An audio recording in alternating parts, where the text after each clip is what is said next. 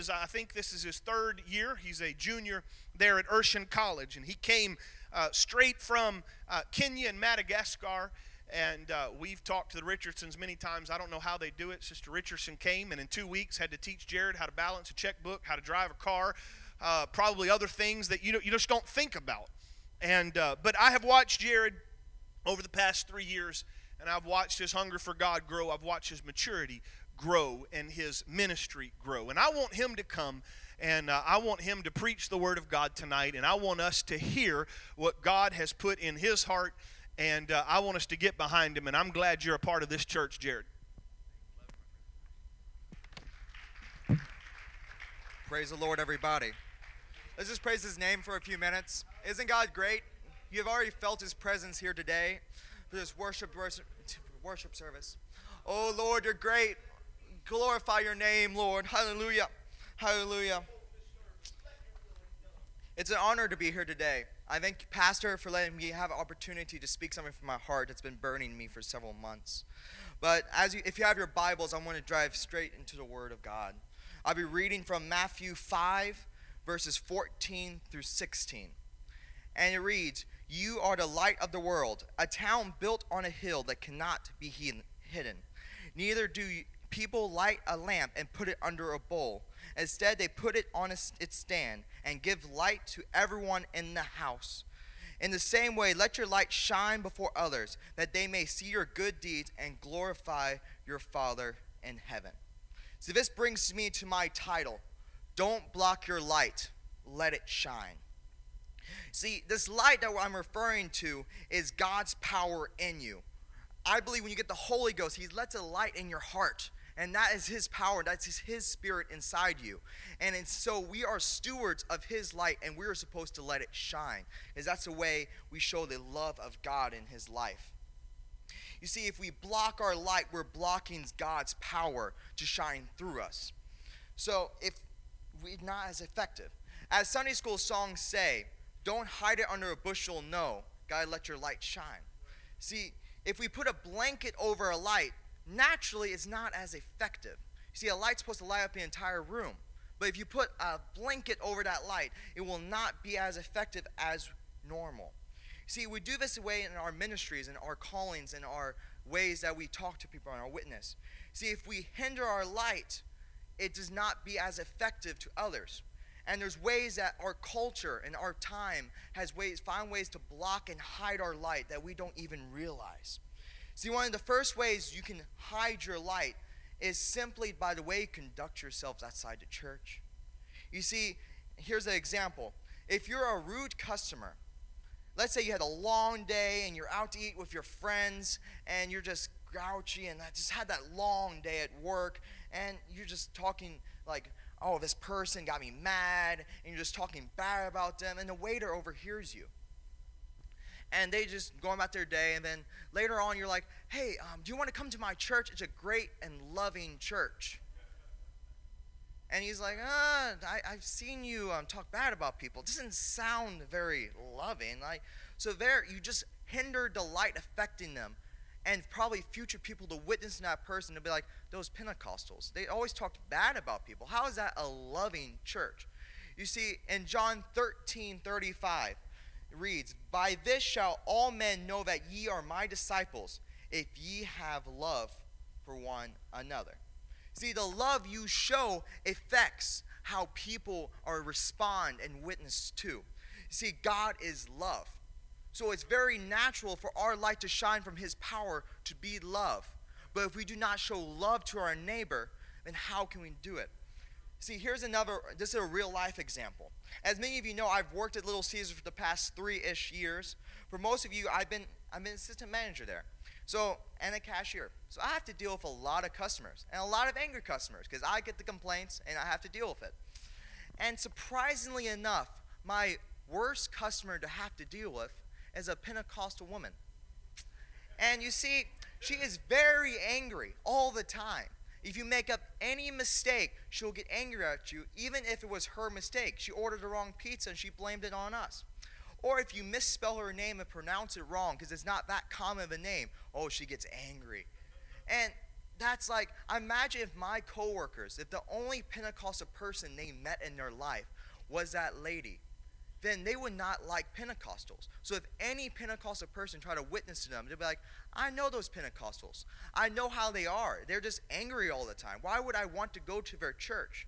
Now, luckily, my coworkers know me, and a couple of them have come to my church because they know a good Pentecostal, or at least I try to be. And if, but I can just imagine if that was the only Pentecostal they know, then what our witness would be like. That is why when you go out to events and stuff and you're in other cities, they encourage you tip well.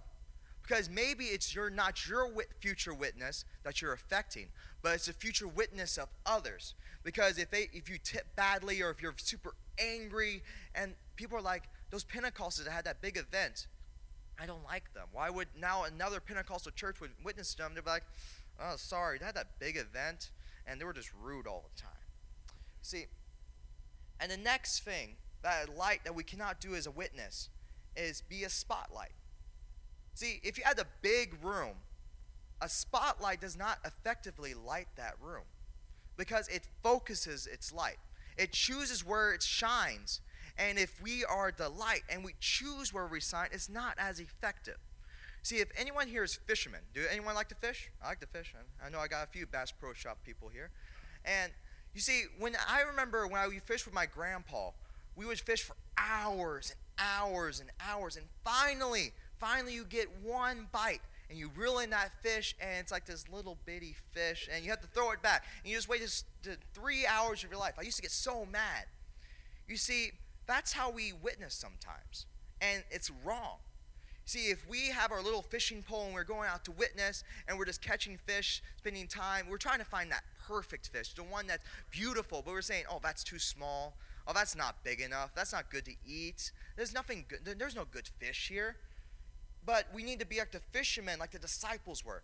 They cast out their nets, and it didn't matter what they caught because they were fishing for men and they were getting as much as they can because they were trying to be as effective as possible. You see, you cannot judge who we witness to. A lot of times we try and make our own self judgments like, ah, this person, they drink too much, this person smokes too much. We can't possibly witness to them.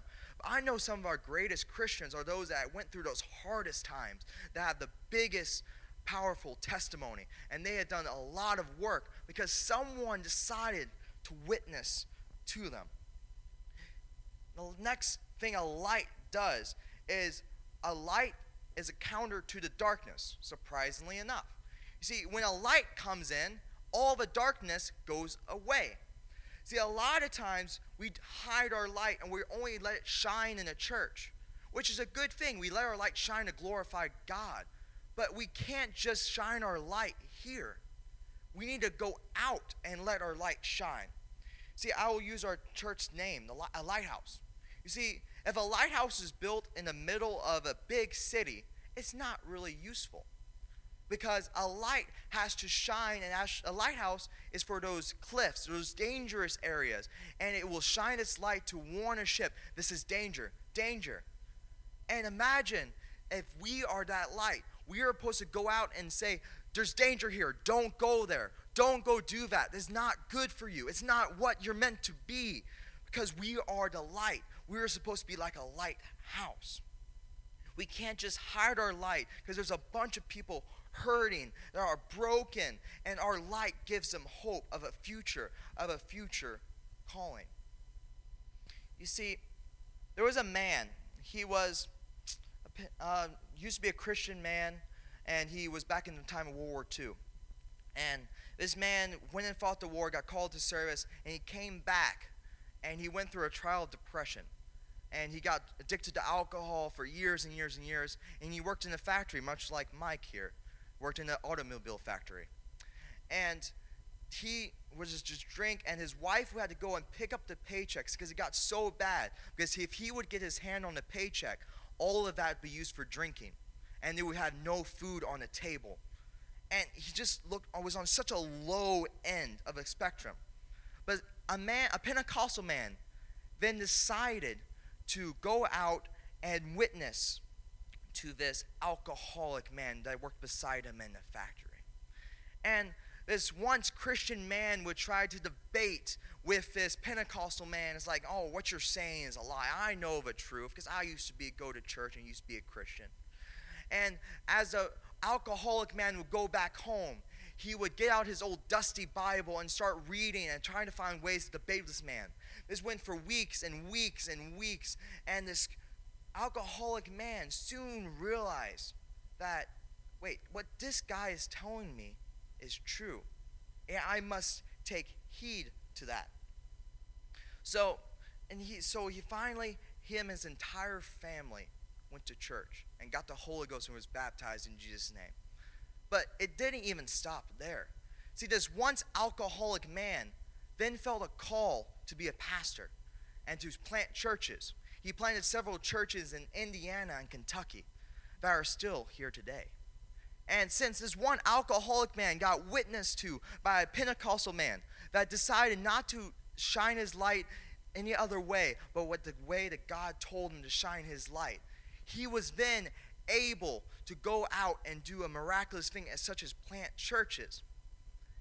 But it didn't even stop there. This once alcoholic man that became a church planter then felt a call to be a missionary. And through his work, he was able to go to the Philippines for about five years. But his true calling was finally revealed when he was able to start to work in Madagascar. You see, that man was my great grandpa. The alcoholic man that a Pentecostal decided to witness to has affected generations to come. And now there's over 300,000 churches. Oh, not 300,000 people, 1,000 churches, sorry. And since one man decided to let his light shine in a workplace such as a factory, a little lowly factory, like why would you witness someone in a factory? Especially a man that debates with you. Like we just like, oh, he's arguing with me, I'm not going to witness him anymore. But since he decided to let his light shine and be a witness and to be a lighthouse to those in the darkness, he was able to witness to a man that has now affected hundreds of thousands of souls. You see, you cannot make your light not shine because it's so crucial. It's so important that we give hope out to the world. We give hope to those in darkness. We give hope to those who need hope. See, we are our lights. Our lights are so crucial. I know many of you probably have people in your workspaces, people in your family that you need to be a light to. Because that is what our goal is. That's our calling. That's our goal in life. Because we are the light. God put it in us. We are what shows God's love and God's power through everyone's goal. Because we are the witnesses and we are those who are set upon a hill to let our light shine. Ah. But like, like I said, a simple man named Brother Ernie decided to witness, and he was able to make a difference in people's life.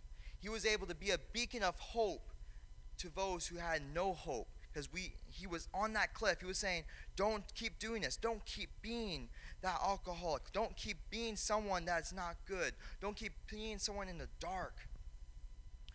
You see, we are witnesses. We are we affect those who seems to be hopeless. And years later, down a road, it may be a church by someone you witnessed to that now is here. Because our witness and our callings are so important. There are people out there that are in dark, hard times. And it's really crucial that you just simply share God's love. Because witnessing isn't a part time job. Witnessing is not something you do when you're around people, but when you're around people you don't care about, you don't witness. See, witnessing is a full time job. Our life is witnessing. The way we conduct ourselves is witnessing. The way you love one another is witnessing. The way you show yourself to others is always crucial and always important. Because you don't know when someone gets to meet a Pentecostal that witness to them And by the way, you showed love and you showed caring. There's like those Pentecostals are loving people. Those Pentecostals are good people. And when they're hurting and they feel like no one loves them and someone loves them, they want to respond to that simple call. Because shining your light may seem complicated, it's not complicated. It's just being who you are that God gave you. It's letting the love of God shine through you, letting the love of God shine through your life. As we stand. See, I know we all have people that we're trying to witness to. And like for three years, I've been trying to get some of my people from my church, of my workplace to come to church. And they always seem negligent. Though they knew something was different, they knew something was different and there was love and hope they still just, I'm too far gone. There's nothing that God can do for me. There's nothing that God can strengthen in my life. But they soon start to realize that there's no hope in what this world has to offer. And just by simply continuing to shine your light, one of you, one, the one guy, his name is Max. He just asked, like, why are you religious? Why, why do you believe in a God? And I was able to, just by cause being religious and being someone that was good, he realized there was something different and he asked that simple question. I was able to talk to him why I'm religious and why I believe there's a God above all gods. And then he was like, you know, that's cool. And then I invited him to church. He was like, I'll go. And now he's planning to come on every Sunday night because just shining your light can be so crucial and so key. You see, these altars are open. And if you have someone in your mind that you want to witness to, that God has placed a burden upon your life, placed a burden upon your heart. Pray. Because, but don't just pray for that one person. Pray for those people that you come in contact with at Walmart, that you come in contact with with your everyday life, and just simply saying, hey, God loves you, can be crucial. Because one time a missionary man, he was driving down a street and in his car. And God was like, hey, the next the next homeless person you see, stop and say God loves them. And the missionary man was like, why would I do that? I, I have to be somewhere. I'm but late for church. I need to get there. God's like, no, you stop. So he reluctantly saw the next homeless person that was sitting down, and he said, hey, God loves you.